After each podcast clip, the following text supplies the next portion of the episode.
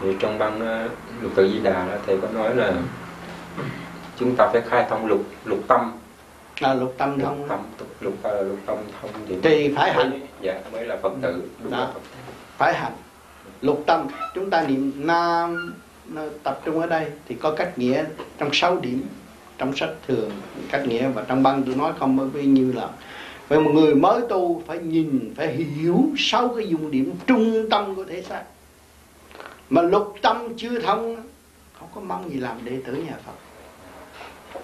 Nói là tôi vô tôi cúng, tôi lại tôi là đệ tử, tôi là Phật tử. Nhưng mà tôi không biết chiêm ngưỡng ông Phật đã làm cái gì mà thành Phật. Từ con người mà cảm nhận sự đau khổ của bản thân cũng như đau khổ của nhân loại mà hy sinh. Bỏ nghiệp tâm, thậm chí ăn uống cũng quên đi, giải thoát mà trở về độ gia đình, độ nhân loại. Làm hết nhiệm vụ phận sự của chính mình. Bây giờ chúng ta có phương tiện chúng ta hiện tại bây giờ phương tiện dồi dào hơn ông thích ca hồi xưa. Ông ra rừng, ông tu.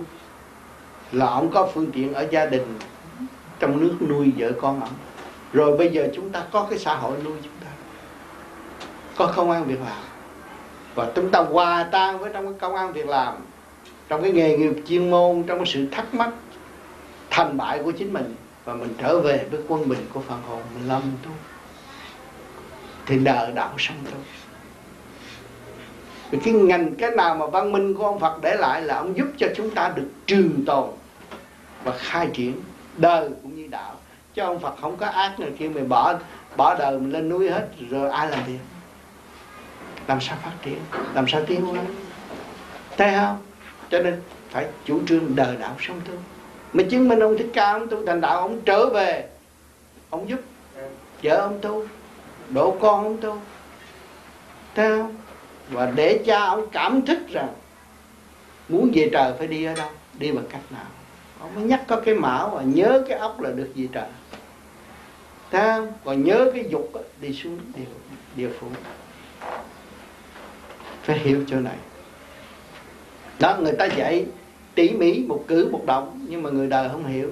Rồi đâm ra tôi tưởng ông thích ca là hay lắm nên mặt ông đẹp quá, đem đem thờ cái hình ảnh. Chứ không biết chiêm ngưỡng hành động không? Ông Phật là từ con người biến biến thành ông Phật mà. Thì ông tiên cũng con người biến thành ông tiên mà. Thì bây giờ tại sao mình con người, mình lại đi biến thành con thú? Mình ôm cái tánh thú làm gì? Tại sao mình không xây dựng cái mầm móng thương yêu để tiến hóa, để mình giải thoát? Và mình không có bị lệ thuộc ở trong cái cảnh ô nhục nữa. Mà Đức Phật đã thành công.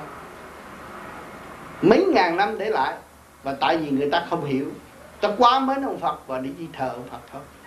Chứ họ không thấy là ông Phật là họ. Nếu người tu vô vi, tu phải về làm một vị Phật.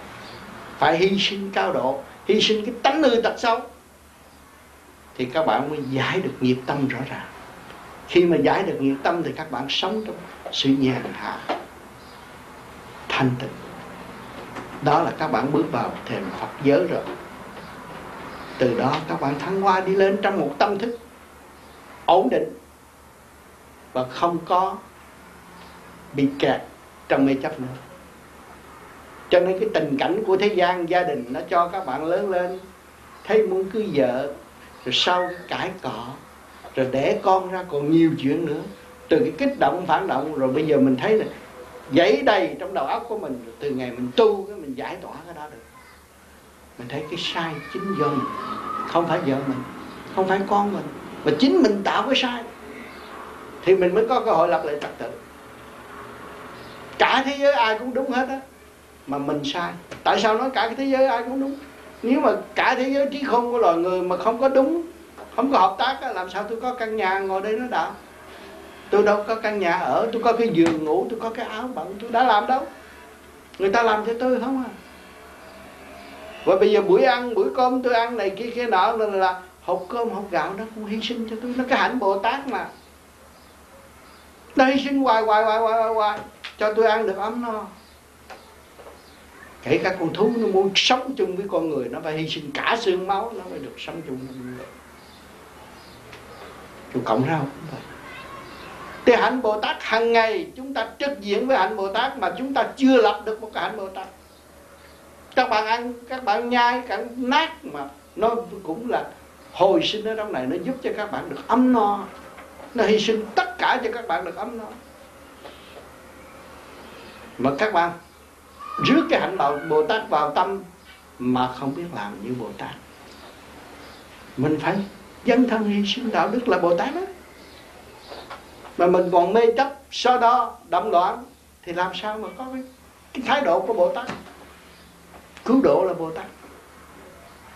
Mà bạn lên đó là đâu cũng là cứu quyền thấp tổ của chúng ta. Tại sao bao nhiêu cọng rau không ăn ăn cọng rau đó? Bao nhiêu con gà không ăn ăn cái đùi gà đó? Thấy không? Vô đây nó sống với chúng ta, mà chúng ta tu thì cứu quyền thành đạo thì cứu quyền thất tổ cũng được cứu vậy. Cho nên người ta khao khát được chết qua con người. Còn thú nó chết qua con người. Nó bằng lòng lắm. Có cơ hội tu tiến. Mà qua con người làm điều ác thì tội nghiệp cho nó không phải luân hồi nhiều kiếp nữa. Thấy không? Thành ra chúng ta hiểu được cái nguyên lý, hướng về tâm linh, hiểu được giá trị của bồ tát, thì chúng ta hiểu được giá trị đương hành của chúng ta tại thế. Hỏi chứ bây giờ anh có vợ, có con, anh không có tâm bồ tát, mấy đứa con chết rồi con gì? Thương chứ, thương. Gây lộn như vợ mà thương, gây rầy con mà thương. Thương không thể nói được. Không biết viết mực nào tả cái thương của tình cha, tình chồng thì mình cứ sử dụng ngay cái chỗ đó mình phát triển. Gia can mình không bị lung lay bởi ngoại cảnh. Và không bị thị phi nó đã phá.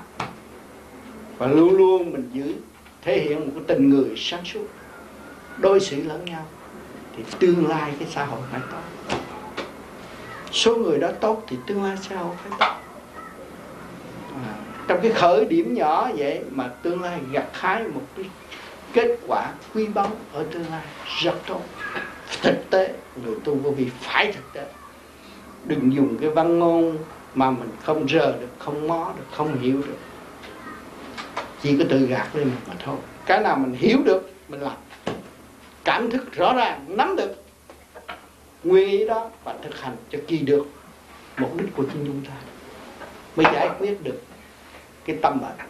Mà giải quyết được cái tâm bệnh là hạnh phúc.